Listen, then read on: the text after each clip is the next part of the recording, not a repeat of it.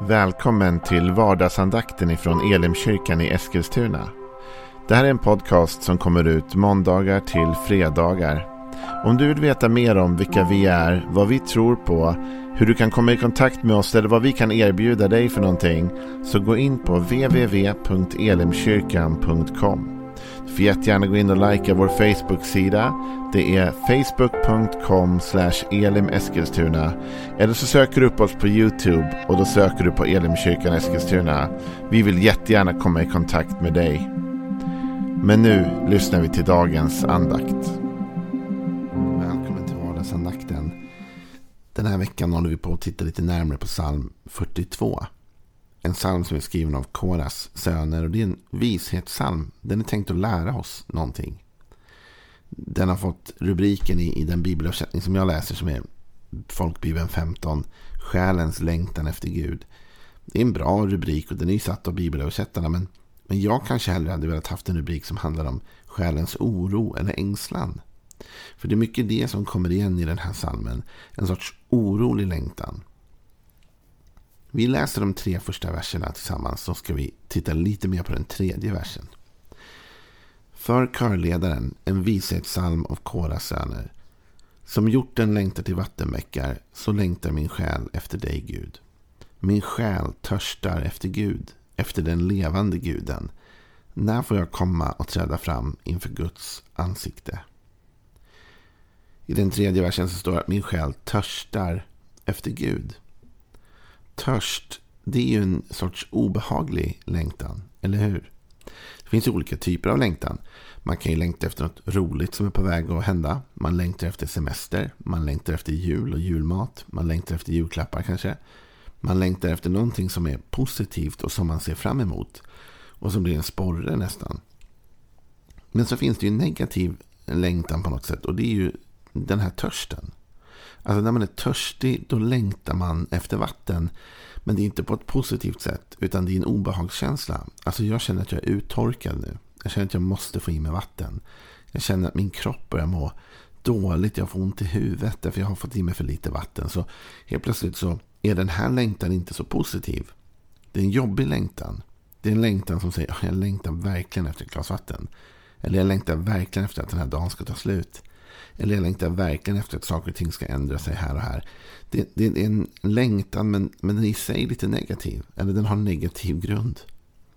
Min själ törstar efter Gud. Med andra ord, det finns någonting i mig som är otillfredsställt. Och som bara kan tillfredsställas av Gud. Och det är ju innan vi kommer på det som vi ibland drar iväg på alla möjliga konstiga saker i livet. För att försöka tillfredsställa vår inre törst. Som vi kanske inte vet är bara går att tillfredsställa med Gud. Så försöker man hitta det i alla möjliga olika grejer. Och så blir man mer och mer besviken. Och törsten blir bara större och större. Vi törstar efter Gud. Varje människa har en törst inom sig efter Gud. Därför Gud har skapat oss. Vi är skapade till hans avbild. Och för att förstå vårt ursprung och för att förstå oss själva och för att förstå eh, vårt sammanhang och vår mening så behöver vi Gud.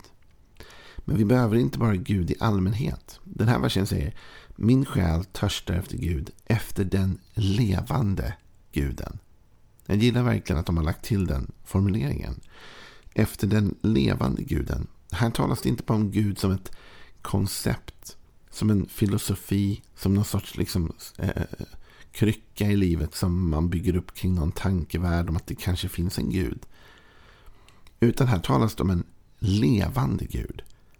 Min själ törstar inte bara efter konceptet Gud. Utan den längtar efter en levande Gud. Någon jag kan prata med. Någon jag kan umgås med. Någon som kan faktiskt påverka mitt liv.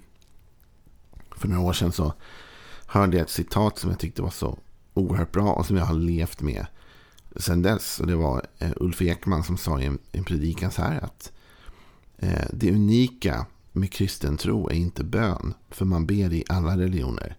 Utan det unika med den kristna tron är bönesvar. Och jag tycker det är lite skämtsamt, men det är också väldigt viktigt och sant. Med andra ord, det finns många olika sätt att be och närma sig någon form av tanke om Gud. Men det som är skillnaden med den kristna tron är faktiskt att vi tror att det är en levande Gud. Att det faktiskt är någon som du kan prata med och som kan prata med dig.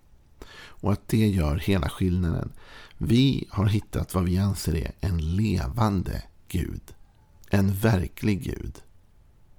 Och i Gamla Testamentet, framförallt när man läser bibeltexterna, så talas det mycket om Gud och så talas det om avgudar. Och avgudar, det var ju andra gudar som folken tillbad. Statyer och saker de hade gjort. Och eh, ofta så kontrasterar Gud sig själv med dessa avgudar. Och menar att varför tillber ni det där som inte ens är någonting när jag finns här? Jag tänkte läsa ett par sådana. Jeremia 2. Och så från vers 4. Hör Herrens ord, ni av Jakobs hus och ni alla släkter av Israels hus. Så säger Herren. Vad fann era fäder för fel hos mig eftersom de gick bort ifrån mig och följde värdelösa avgudar och själva blev värdelösa. De frågade inte var är Herren, han som förde oss upp ur Egyptens land, han som ledde oss i öknen, det öde och oländiga landet, torkans och dödsskuggans land, landet där ingen färdas och där ingen människa bor och så vidare. Han säger Gud, vad var, var det för fel på mig då eftersom ni går bort från mig och följer värdelösa avgudar, säger han. Alltså med andra ord, värdelösa, de betyder ingenting. De har inget att ge för de finns inte. Det är bara statyer och det är bara grejer, det är bara tankemönster ni har målat upp. Och sen säger han istället, men ja, jag förde er ut i Egyptens land. Alltså här börjar Gud tala om vad han faktiskt har gjort. Att han är en levande Gud som förde dem ut ur Egypten. Som ledde dem i öknen och så vidare. Alltså Gud visar skillnaden mellan honom och avgudarna. Avgudarna har inte gjort någonting för er. Men jag, eftersom jag lever, har hjälpt er. Jag har lett er, jag har guidat er, jag har vandrat med er. Jag är en levande Gud. Och det är det vi söker, du och jag. Och det är det vår själ, vårt inre söker. Inte bara att tillbe någonting, utan att tillbe någon. Vår själ söker att kommunicera, inte med något eller reflektera sig i något, utan att få reflektera sig i någon. Att kommunicera med någon. En Gud som har skapat oss, en levande Gud. I Habakuk så kanske Gud är ännu mer irriterad över situationen kring de här avgudarna, de här eh, som inte ens är gudar. Och i Habakuk 2, vers 18 så summerar Gud ihop detta då genom profeten. Vad nytta gör en avgud som en människa har snidat? Eller en gjuten avgud som är en falsk lärare? Den som gör den litar till sitt eget verk. Han gör avgudar som inte kan tala. Ve den som säger till träbiten vakna eller till en stum sten res dig. Kan den undervisa? Den är överdragen med guld och silver men det finns ingen ande i den. Men Herren är i sitt heliga tempel. Var stilla inför honom hela jorden. Så här talar Gud om de här avgudarna. Återigen lite eh, humoristiskt också så här att men stackars den människa som säger till en träbit vakna. Eller till en stum sten, res dig. Med andra ord, det här är inte levande grejer.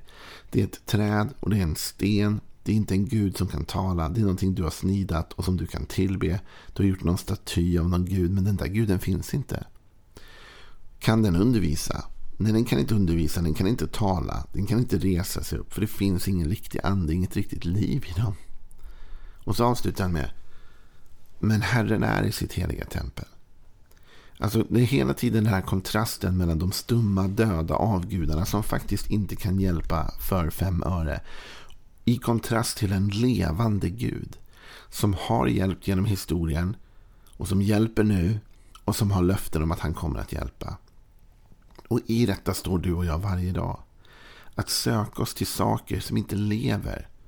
Eller att söka oss till en levande Gud. Alltså på ett sätt. Va? Vi kanske inte i Sverige har så mycket snidade avgudar av olika prylar. Men vi vänder oss till vår, vår telefon, till vår smartplatta, vi vänder oss till vår tv, vi vänder oss till olika saker, sociala plattformar. Vi vänder oss till olika saker som vi tror ska släcka den inre törsten i vår själ. Men de gör inte det. För de kan inte det. Utan det vårt inre längtar efter är en levande Gud. Som kan kommunicera, tala, hjälpa, leda. Som finns på riktigt. Och det är först när vi inser det och när vi närmar oss den levande guden och inleder ett samtal, en relation med, med denna levande Gud. Och här behöver vi kristna bli lite mer modiga tror jag. Vi måste våga förstå att vi måste berätta om att Gud finns. Gud lever. Det går att prata med honom. Det går att umgås med honom. Det finns möjlighet till en relation. behöver vi inte vara så fega med. Utan vi måste våga säga det. Bön är mer än bara terapeutiskt för att tala ur sig grejer. Bön är kommunikation med en levande motpart.